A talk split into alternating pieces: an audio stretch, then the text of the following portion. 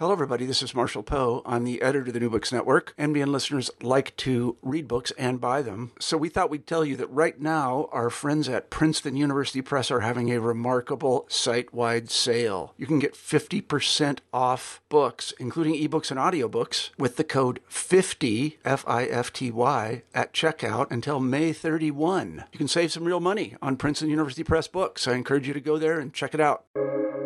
Welcome to the New Books Network. Hello, I am your NBN host, uh, Lavinia Stan. We are talking today with Professor Ruti Teitel, the Ernest uh, C. Stiefel Professor of uh, Comparative Law at the New York Law School, co director of the Center for International Law, and director of the Institute for Global Law, Justice, and Policy. Uh, Professor Teitel is also affiliated faculty with um, NYU International Relations. Hello. Hi, wonderful to be here, Lavinia. Uh, thank you for uh, accepting our invitation. A graduate of Cornell University, Professor Teitel is an internationally recognized authority on international law, international human rights, and comparative constitutional law. But today, we are talking to her because of her outstanding work on transitional justice, applauded not only by legal academics and practitioners, but also by those addressing these issues in the fields of political science, public policy, sociology, and philosophy. Professor Teitel's monograph published uh, with Oxford University Press in year 2000, established transitional justice as a field of scholarly inquiry. Professor Teitel is the author of numerous articles and book chapters, as well as several other books. The most recent one, titled Globalizing Transitional Justice Essays for the New Millennium, was published by Oxford University Press in 2014, whereas Humanity's Law appeared in hardback in 2011 and in paperback in 2013. Her work has gained quite a following among scholars and practitioners alike and has inspired many to look into issues of transitional justice. Her book, Transitional Justice, was translated into Serbian and published in Belgrade in 2014, and also translated in Chinese and Spanish. But I also know that it has been cited by thousands of authors working on transitional justice on virtually all continents. Professor Teitel, thank you very much for accepting this interview. Uh, I have to ask, first of all, was your interest in reckoning with the atrocities of the recent past in any way informed by your personal experience in Argentina? Could you please tell us more about your journey from Argentina, the country of your birth, to the United States? Thank you so much for this very generous introduction and opportunity to reflect on my book, uh, both uh, about my past and, and the book's legacy. Uh, in terms of Argentina, yes, I was born there and my parents were born there.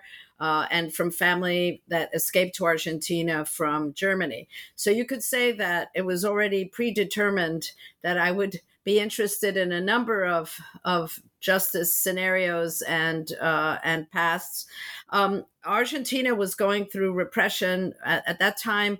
We we were already in the states. I was studying in the states, but we would go back and forth because my father worked for the United Nations, and uh, so we would uh, go every year or two years uh, to um, uh, for home leave. And it was already evident um, uh, young people were being stopped in the street.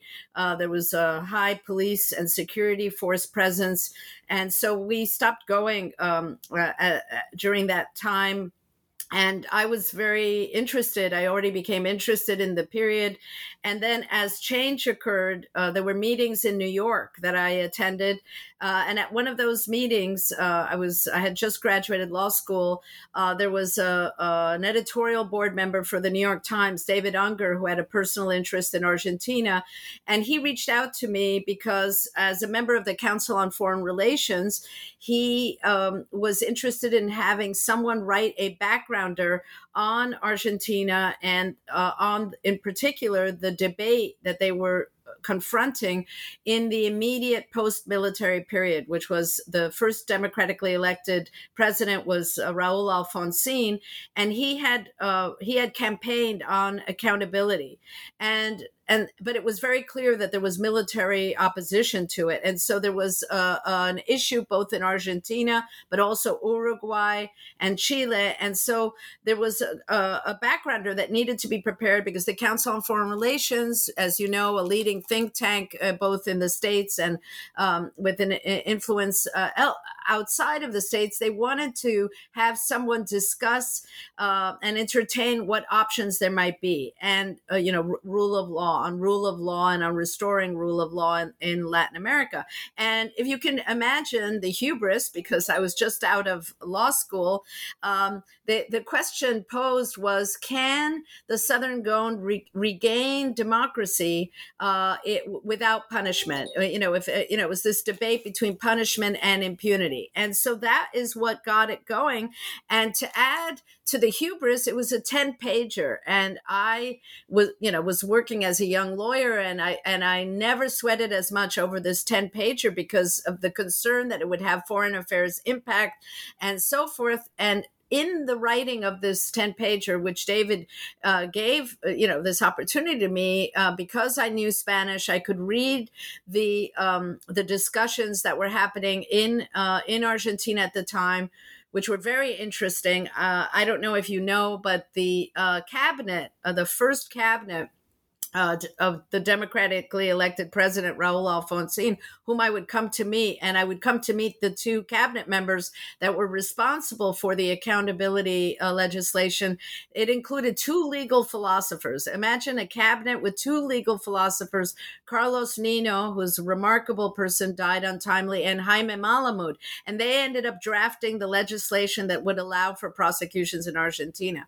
But anyway, this ten pager, um, I realized in writing it that there was much more to say.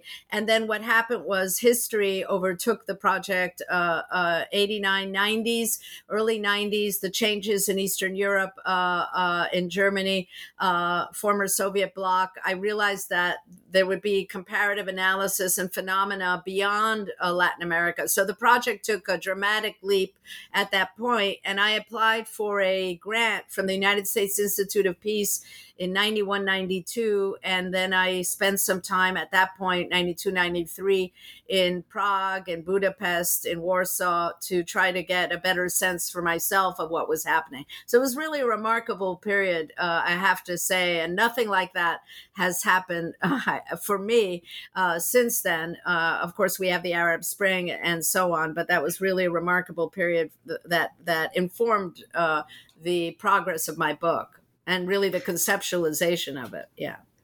Uh, so the 10 pager came uh, at the beginning of the 1990s and then with all the new democratizations in various uh, regions of the world uh, you realize that the issues and problems you raised um, in relation to the um, to Latin America were pertinent uh, to, for other uh, regions of the world and for other countries Yes, uh, but having said that, and I uh, and I mentioned this in the very beginning in the preface of my book, the book doesn't doesn't say that there are less that it's a lesson and that everyone should follow what Argentina did. And and believe me, there were people who were going around at that time of you know whether taking the experience from Argentina or from South Africa and and seeking to export it to Hungary or Poland. Uh, it was really just to have that that analysis and to uh, and and really I came away with the sense that societies do draw a line but on their past need to do that but where they draw the line and how they draw the line uh, differs and it depends on a variety of different dimensions so that was really you're right that it was the early 90s uh, was the the first step of this book uh, conceptualization. But then it would be the mid 90s, and really, I, I, ended up handing it in, I think, in uh, 97, and it took uh, Oxford more than two years to publish it. So that's how it comes out in 2000. Yeah yeah uh, but but transitional justice uh, from what you say it's a very personal uh, issue yes. for you um, and uh, to a certain extent uh, uh, explains the passion that you you have for these type of questions and and the the passion with which you wrote all your books and you approached all these subjects correct? Well, thank, thank, you very much. I hope it's passion leavened by some uh, sobriety. Uh, uh, I would say, and I and I also have to say that I never imagined when I wrote that first ten pager, and and not even imagine this with the book that it would. Uh, continue to be of relevance uh, today. And uh, as you know, the uh, subject matter has uh, expanded to a field, and you yourself are involved uh, in in the production of an encyclopedia about transitional justice. So you know that's the next step, which we can talk about. Which is the next step is when it becomes a field, and and and this I did I never imagined um, when I first wrote the book. Uh, I, you know, I was a young scholar. I had uh, fascination, as you say, with the, these. In, these issues, but they're really human issues, aren't they? This question of how societies um, change, how they move from uh, periods of repression to more, li- you know, to liberalization or at least somewhat openings, democratic openings. It's really something that's been with, uh, you know, in human society uh, since the beginning. So I uh, one can't imagine having one answer or one size fits all, uh, you know, solution to to the questions. But they do seem endlessly fascinating to me. Yeah. Your book has been widely praised for its contribution to defining the field. The Review of Politics, for example, noted that your book is and I'm citing here, an ambitious effort to look at law and justice in periods of radical political change, amounting to a provocative attempt to construct a general theory of transition and to identify the appropriate means for liberal states to respond to prior periods of injustice.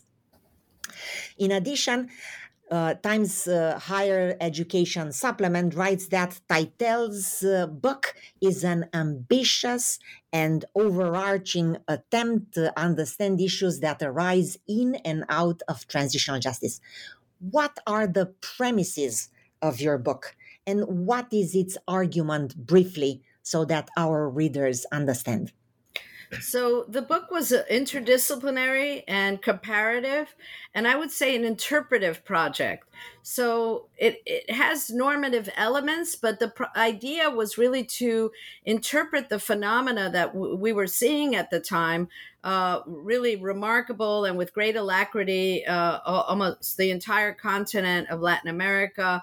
Uh, later, Central America would go through transition, but Latin America had been plunged in military rule, as you know, during that period. So there was change happening throughout, uh, and as well as Eastern Bloc. And then we would see um, uh, South Africa as well. So, one of the uh, features of my book is to see that this phenomena as um, related, that it wasn't uh, authoritarianism in Latin in this in in in Latin America and totalitarianism over there. One of the features of the of the book is that we I saw relationships between those, and and clearly there were proxy battles between the U.S. and Soviets throughout Latin America and Central America. So uh, that was uh, already, uh, uh, you know, putting these in one book already uh, um, you know sends a message about the phenomena. But the other uh, dimension really was to say that while there wasn't one lesson that what we saw were that societies uh, throughout the world that were going through political transition in that moment were were having to draw a line on the past and to um, figure out ways to move from illiberal regimes to more liberal regimes, and um, and that involved, uh, in some cases, new constitutions, in other cases, amending them, uh, sometimes trials, uh, uh and we can talk more about Argentina's approach. But it, you know, throughout most of Latin America, they didn't they eschewed punishment. The military were too strong still, so some of the uh, important compromises that those countries uh, dealt with, and uh, and the uh, the distinctive transitions in post-communist bloc that had gone through much longer periods of occupation and uh, control uh, from Moscow, and so you know, uh, essentially, the conclusions were that that uh, societies do need to draw a line, uh, but that um, it was uh, impacted by the nature of the repression, the nature of the legal traditions in those societies, as well as, and this is very important, I think, the the extent or degree of commitment to change so that the societies that really were nominally changing but not not really would that continue to have deep state. And i would say chile at that time you know if you think about how long pinochet remained the general remained uh, senator for life etc institutions hardly changed. The military still had significant power uh, even during the political transition.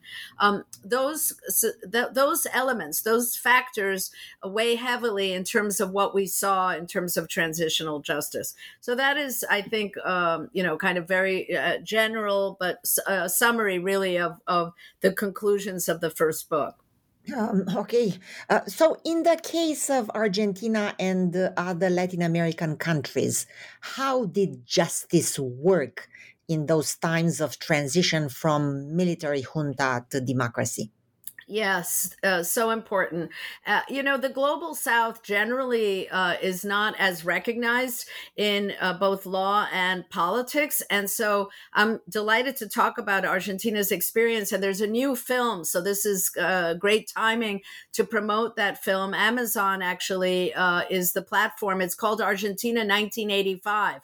And it brings to light, it's a docudrama about the, the chief prosecutor and the deputy. And the deputy would later become chief prosecutor of the International Criminal Court, Luis Moreno Ocampo, and Julio Strassera was the chief prosecutor at the time. And it tells the story very particular to Argentina, which is Argentina judged itself. Okay. It's a successor regime that was able to manage to judge itself. And if we think about around the world for decades, even centuries, how rare that is. Okay. Now, what preceded the, that trial trial was a truth commission, and um, and we can talk more about that. But what we would later see in Latin America and in other places as well, South Africa is really the most famous Truth and Reconciliation Commission. Is that some countries that didn't push for punishment still uh, felt the importance of of public acknowledgement of contested facts that occurred uh, about uh, about um, co- conflict and about repression, persecution during the bad period. So Argentina really kind of like Germany after World War II ended up doing it all. They had both a truth commission, which uh, preceded the trials, and the truth commission was headed by a, a world renowned uh, uh, prize winning author, Ernesto Sabato. And he had on the commission um, uh, clerics, uh, human rights activists, uh, people of undoubted uh, credibility uh, and legitimacy. And that Truth Commission produced a report which documented the the fact of tens of thousands have disappeared, including many children, unarmed civilians. And that fact is really the central fact that came to light in Argentina that the, the it really is the response to the to the phony claims by the military of a you know that that were used to justify a dirty war. And that justification was throughout Latin America. There was a, a shared op, quote unquote operation um, and that is what the military used uh, Operacion Condor. They used uh, justification of of widespread, the claim that there were widespread uh, uh, guerrilla throughout high schools, college. Yes, there were some very narrow, could easily have been prosecuted and could have been managed by uh, police the way we manage terrorism in democracies today. But uh, a very important uh, response by Argentina. And again, as I said, the trials tend to be neglected. The Truth Commission also often takes a backseat to South Africa. And so I think it's very important. Uh, you know, I wrote about this in the chapter on historical justice in my book and also about Argentina's trials in the in the in the chapter on criminal justice. Uh, but it really was uh, fragile. It was a fragile moment in Argentina, which this film shows. It could have gone either way. It was important that that the judges, the appellate judges, decided that that to go forward, and um, and and even where there were jurists that were afraid to join the prosecutorial team, they turned to young lawyers that were motivated, as you say, passionate about the subject matter, and that's what happened in Argentina. And it would later be, I, I think, now it's being cited in other other uh, legal contexts, but it was really, uh, to my mind, um, you know, Germany had, ha, right now has its own trials and has had them for decades, but they followed Nuremberg. It was after Control Council 10 and, and the Occupied trials. Argentina really did something of extraordinary political maturity at that so, time. Yeah. So Argentina, uh, among Latin American countries, is the uh, is the one that organizes this trial of the junta reflect on the past, to assign blame for the past.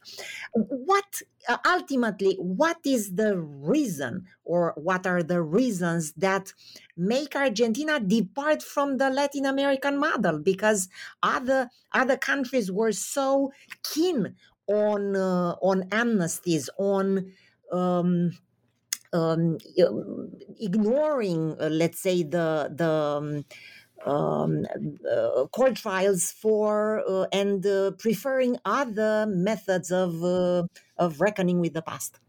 Well, I think that uh, the political leadership, Alfonsín ran on accountability. Raúl Alfonsín, the first democratically elected uh, government. But it has to be said that while there was that burst of energy and that trial in 1985, the important trial of the of the junta, once there was um, a sense from the military that these would be open ended, that the next trial and the next one could go to the next level, and the deputy colonels and the lower level, um, they resisted resisted. And so there was a period of time that Argentina had to stop the trials, and you had sub- successor regimes that uh, Menem with pardons, and then it starts up again decades later with a weaker military, uh, a defunding of the military. So that's part of how Argentina dealt with its uh, de- d- deep state. And so now, you know, you they're they're called human rights trials, and there was a lot of support from civil society and the populist parties, Peronist parties parties for those trials. So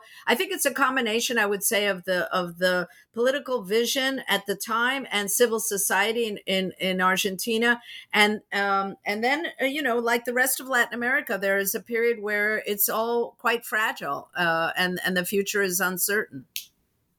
So, uh, uh, Ruti, we talked about uh, Latin America, we talked about um, uh, South Africa, uh, Central and Eastern Europe, the former Soviet Union.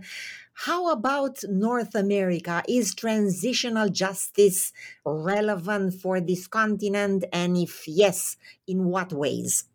Well, thanks for asking that because that uh, actually leads to my uh, current project. So, uh, d- definitely in the last uh, two years, we saw uh, remarkable uh, events in in in the U.S where ever since the civil rights period in the 60s, you hadn't seen the confrontation about white supremacy and and black, uh, um, you know, the absence of accountability uh, of black rep- uh, anti-black repression, George Floyd, the the remarkable number of shootings by police of of unarmed uh, black uh, uh, youth, and and demonstrations, right? The Black Lives Matter demonstrations. Uh, uh, uh, hit the streets. It was during the pandemic, so the the killing of George Floyd was like a truth commission. It was something videotaped. It was slow mo, and and it was something undeniable. It was a shared truth that the society could not walk away from.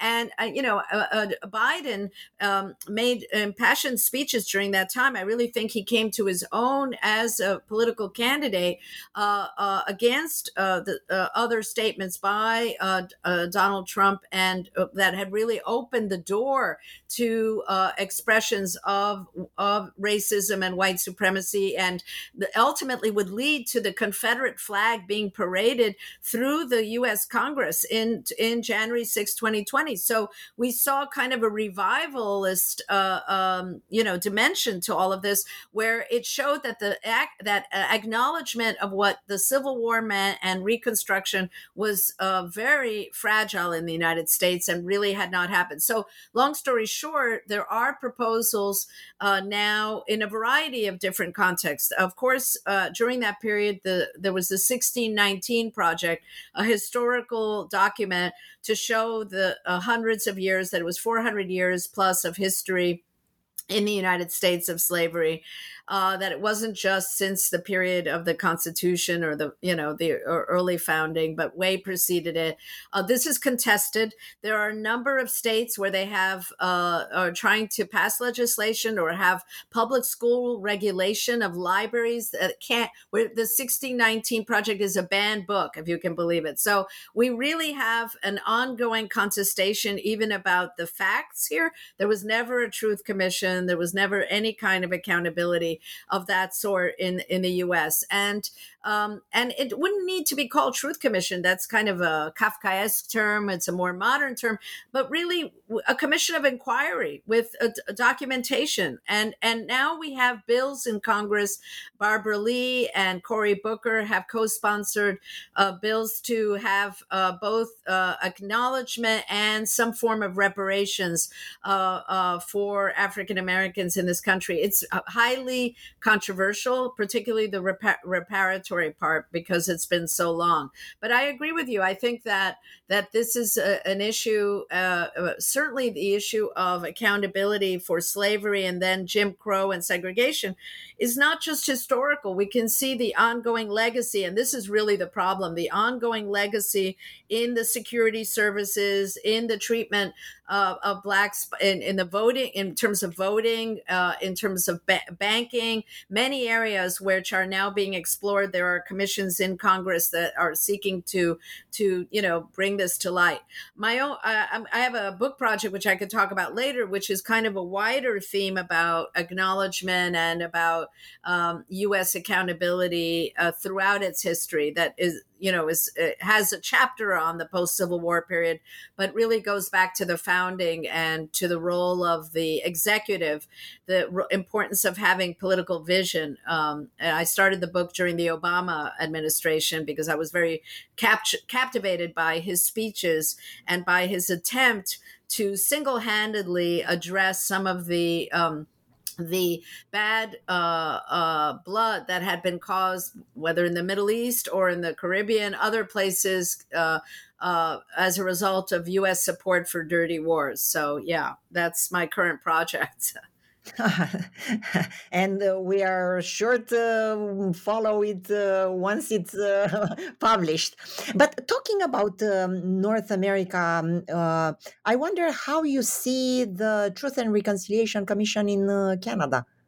Well, I think. Uh, be- Sorry, because, because the because the um, the um, exercise of looking at the past here has been rather limited to one issue of uh, colonialism. Yeah. Yes. Yes.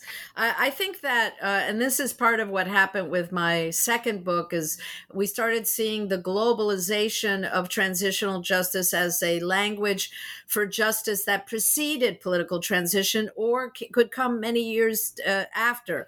And so uh, the claims for uh, indigenous peoples in a, a, number of places Canada, Australia, um, uh, uh, claims regarding colonialism and uh, much of the British Empire, uh, uh, also for restitution.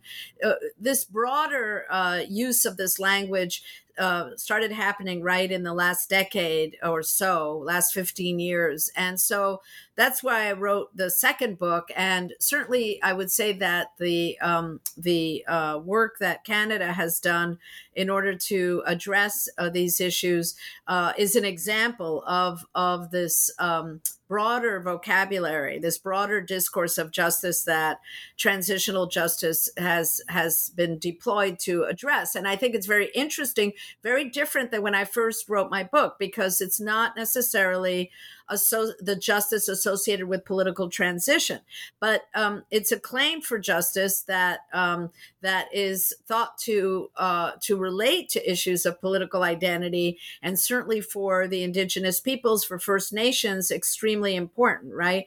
Um, and in the U.S., uh, as you say, it's been more of a single issue uh, we're also seeing it, for example, against the church, right? The claims in, in Spain and in other places against, and you know that happened in Canada as well. The unholy, unholy alliance uh, of of the church uh, with, uh, the, in some places, the state uh, regarding uh, Indigenous peoples, and it's really um, these are remarkable and terrible stories. once you get into the facts, we're seeing issues of disappeared children in Spain, in Franco Spain, um, that way precede what happened in terms of the disappearance and the kidnapping of children in Argentina. But the church is involved in, in Franco Spain, and we see a precedent that of how to deal with um, enemies, what they call enemies of the state, and that it's all about controlling the future controlling the reproduction. And and very once you get that you can understand why this was so important as a strategy and so easy to do you know in terms of um, how well they could uh, hide and cover up. So all what we have to do is be able to expose the cover up and in some way make reparations to those families. Very difficult uh, and that's ongoing still in Franco. I went to uh, Franco, Spain. I went to Barcelona uh, in May, and I met with the committee, the subcommittee on memory of the Barcelona Bar Association, and they say that Spain, it's easier to get justice for Argentina's disappeared in Spain than it is to address uh, these issues, and still have not been able to have uh, these excavations of these lost, uh, disappeared some of them children uh, in in Spain, and so it's a really troubling. Uh, and again, uh, there was a recent film by Pedro Almodovar that sought to, if you will, illuminate this uh, through film, and and and so we're seeing a turn to the arts as well here, where politics is is static and frozen, a turn to alternative ways of of so that's a whole other area where we see transitional justice, uh, uh, the mark of it. Yeah. Indeed. Um, uh, Ruti, you've been uh, involved uh, in this field of transitional justice for decades now. Do you see any developments over time in the way in which transitional justice has been conceptualized as a, as a field? Yes, uh, you know, as uh, as I mentioned um, a, a, little bit uh, before, a real change in terms of the central um, uh, central dimensions at the beginning. I would say in the central dimensions at the beginning, it was uh, the state, it was controlled by the state. So, one way or another, if you had weak transitional justice, it reflected a deep state of repression and a lack of, of, of actors or institutions to, uh, in the state. Uh, so it was this state controlled, and you had a close connection to the political transition. Today, I would say we are way beyond the state and we are beyond the political transition. And those two factors make for a very different transitional justice, which is really the third point. So, beyond the state means sub-state actors, so uh, civil society playing a, a much bigger role.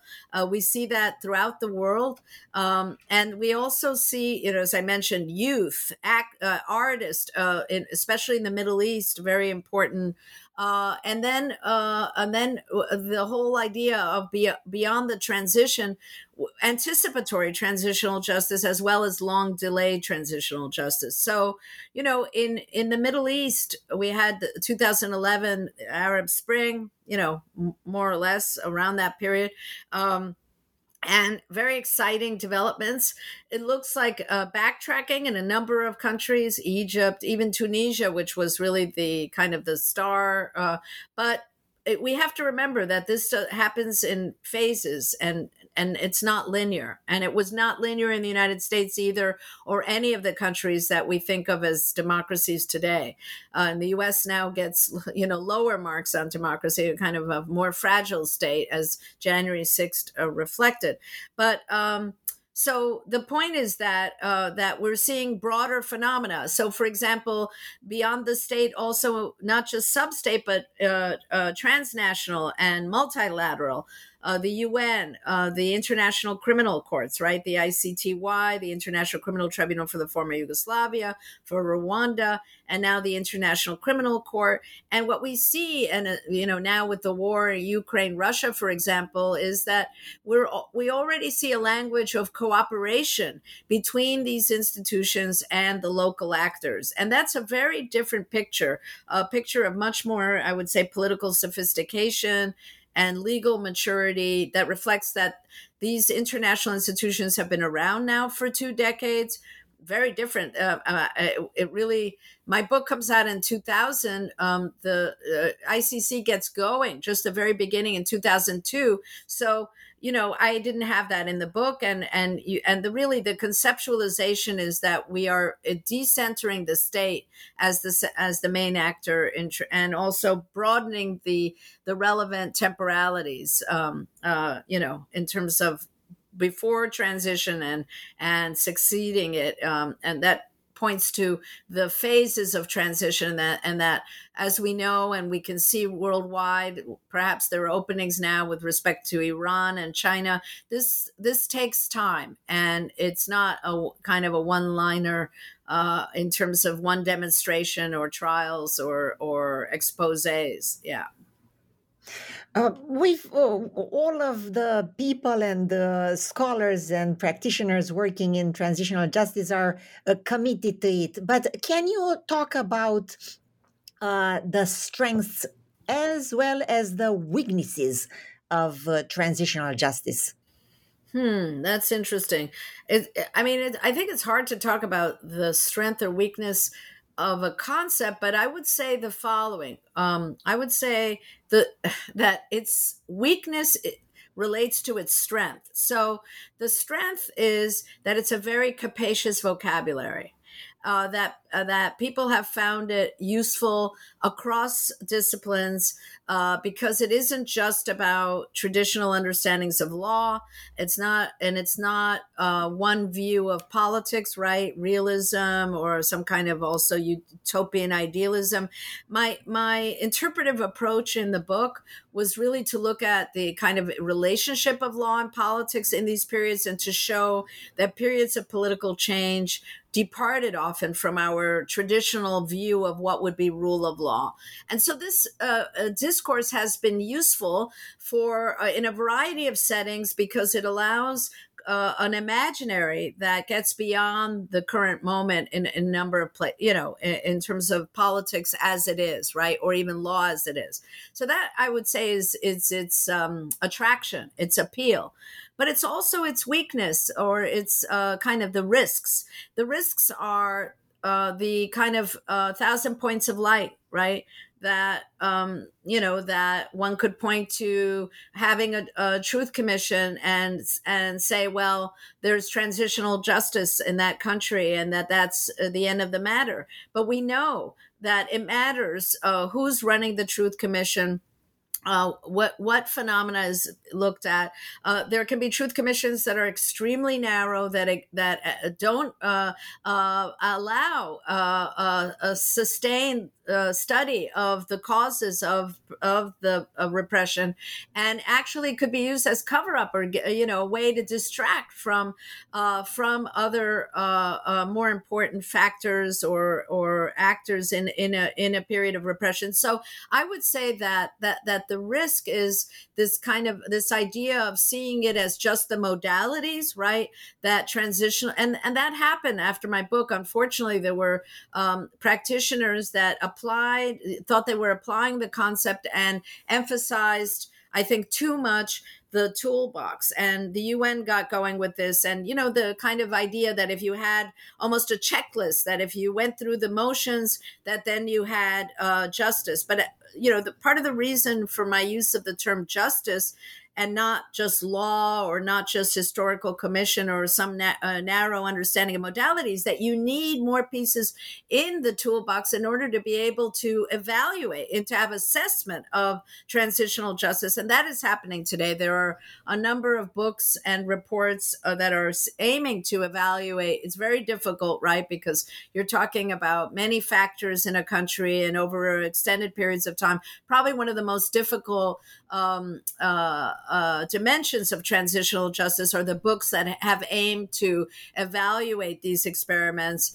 But you know, again, that was the risk was the, that people would associate uh, some of these applications as equal or synonymous with the broader concept of transitional justice. So I'm still in the game to try to uh, uh, to try to you know promote a the, uh, a more sensitive and un, uh, understanding uh, of the vocabulary, or at least the discourse that that I think makes sense. Yeah.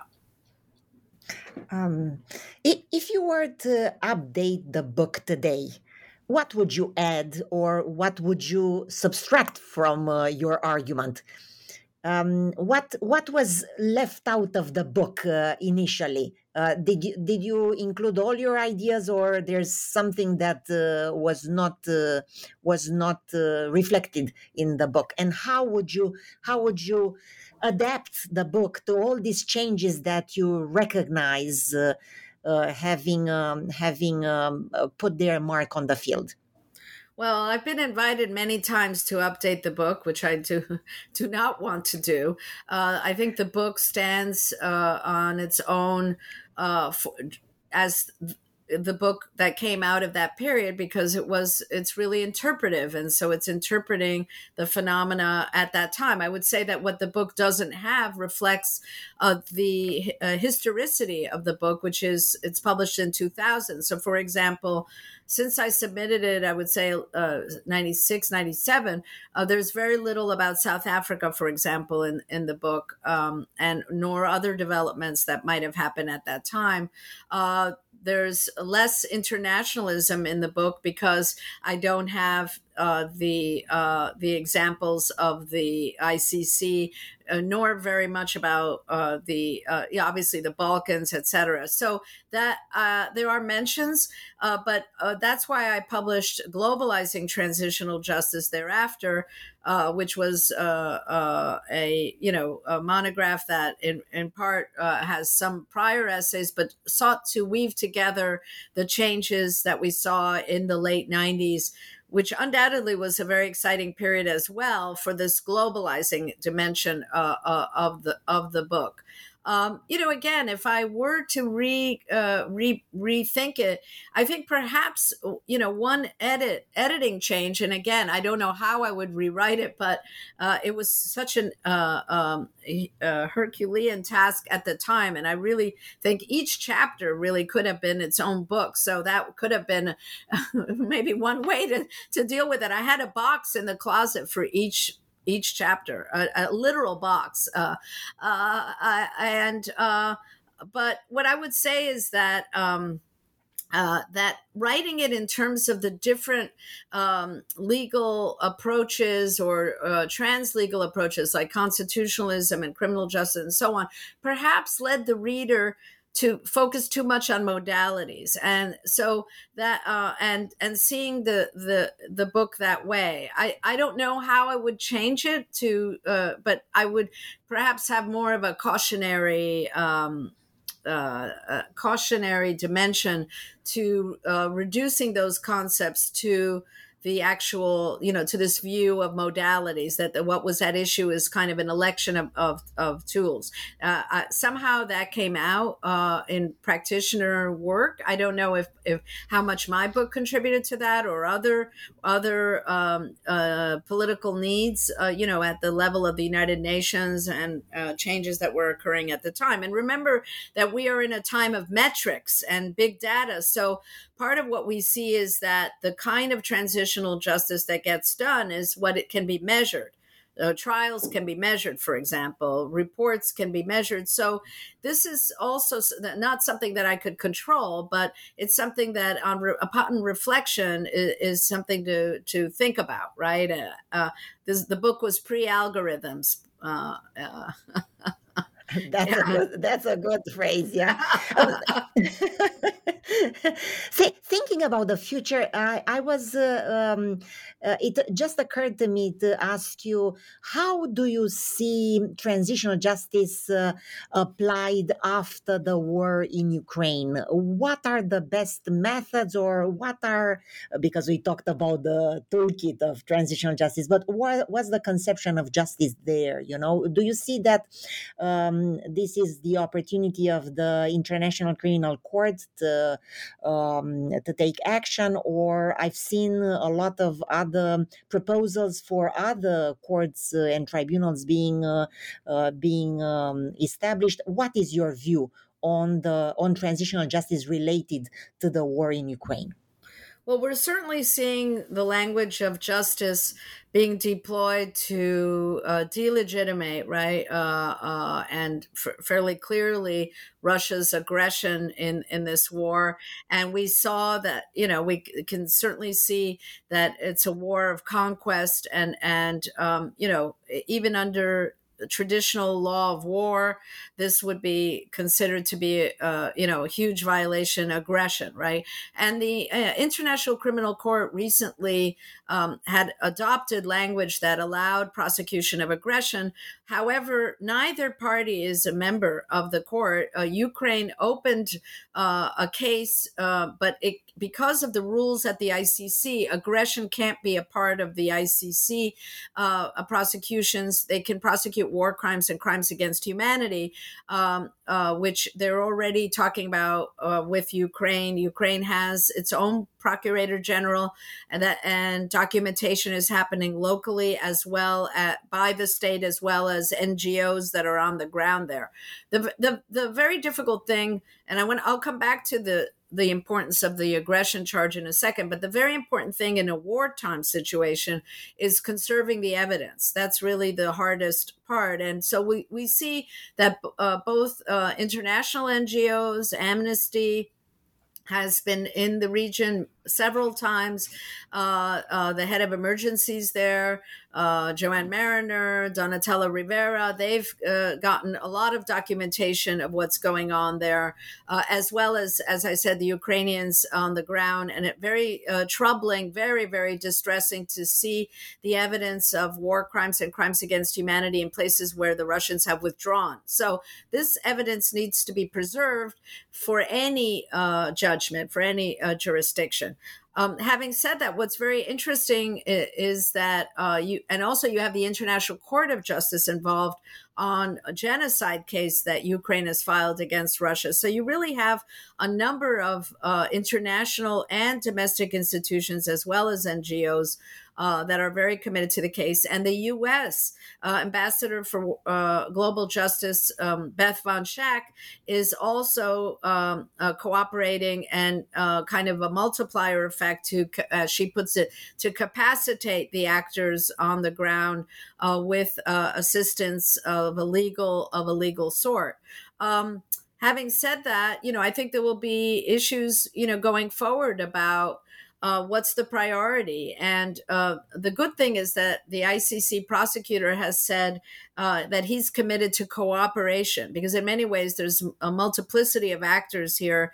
Uh, and um, and that's a new theme, I would say, going forward. Um, that you know, it's uh, in the past it seemed very dichotomous that either the court took um, jurisdiction, applying a principle of complementarity, where they would decide whether the local actors were willing and able, and if they were not, then the court would weigh in. Here, he's talking about cooperation, and so I think perhaps it's kind of a new day um, uh, that this war is ushering, and a new day, and also he's a new prosecutor, so he has a different different approach than um, the prior prosecutors, uh, whether Luis Moreno Ocampo, who really had to establish the, the court in the in the beginning, and and and his deputy, and then the successor prosecutor Fatou Bensouda.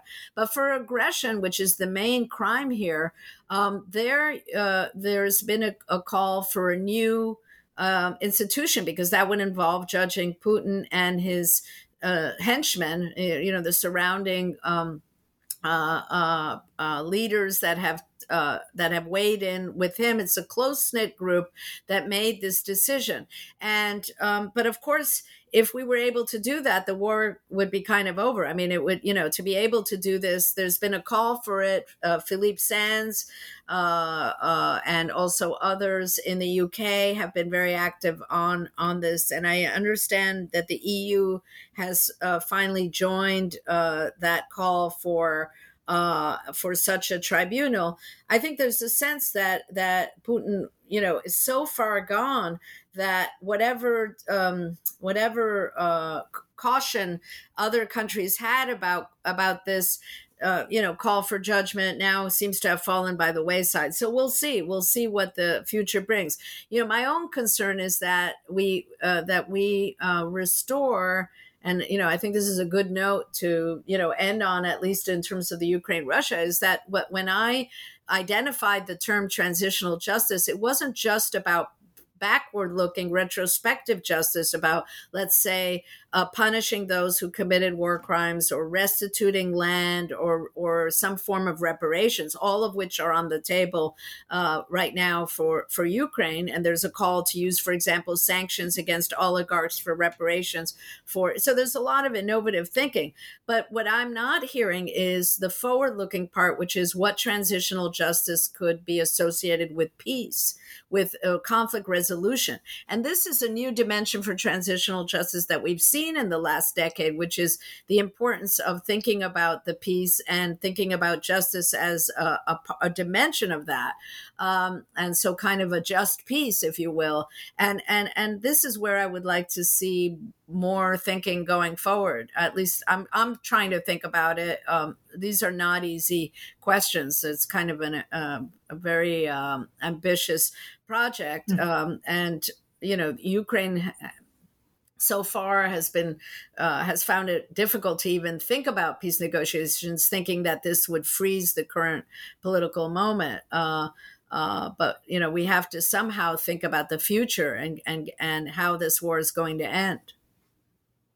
Thank you very much. Um, uh, one last question: What are your future plans in the field of transitional justice? You talked about uh, um, a book uh, project you are working on, but um, uh, I wonder whether you can elaborate on this. Yes, yes. Um, well, so in terms of my book, I have uh, the. It's called "Writing Our Global Wrongs." It should be forthcoming in 2023 and it's a look at the role of the U.S. executive in uh, across U.S. history. It's, it started with Obama's world tour in the last year of his last term. And then I went historical from there to see whether he was the only one or whether there were other kind of more visionary American executives. So that is the book. Um, there are a number of other projects that I've been involved in with other scholars.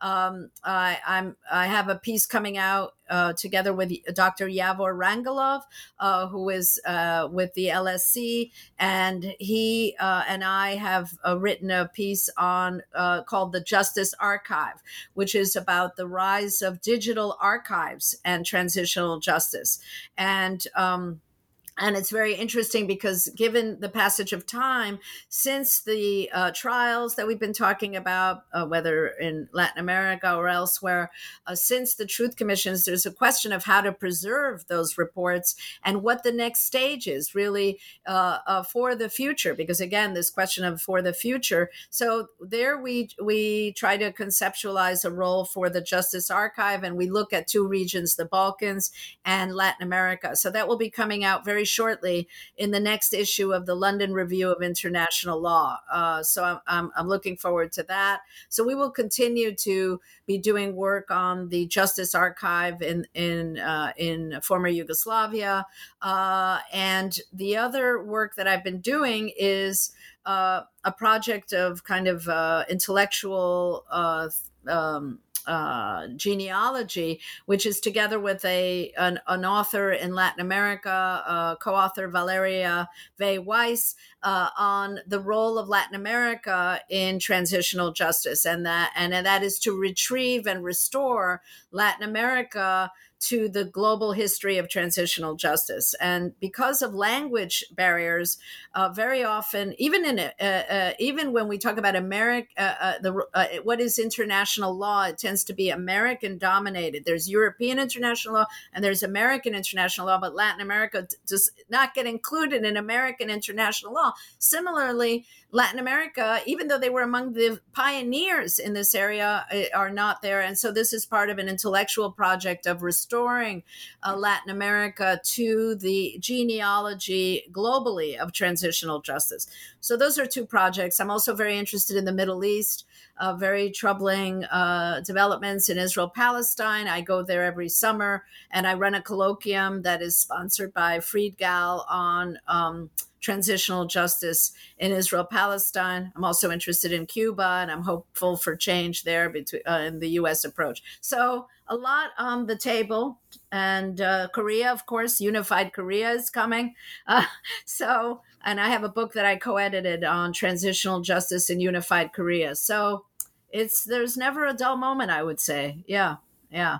Yeah. Indeed, indeed, these are very ambitious uh, projects.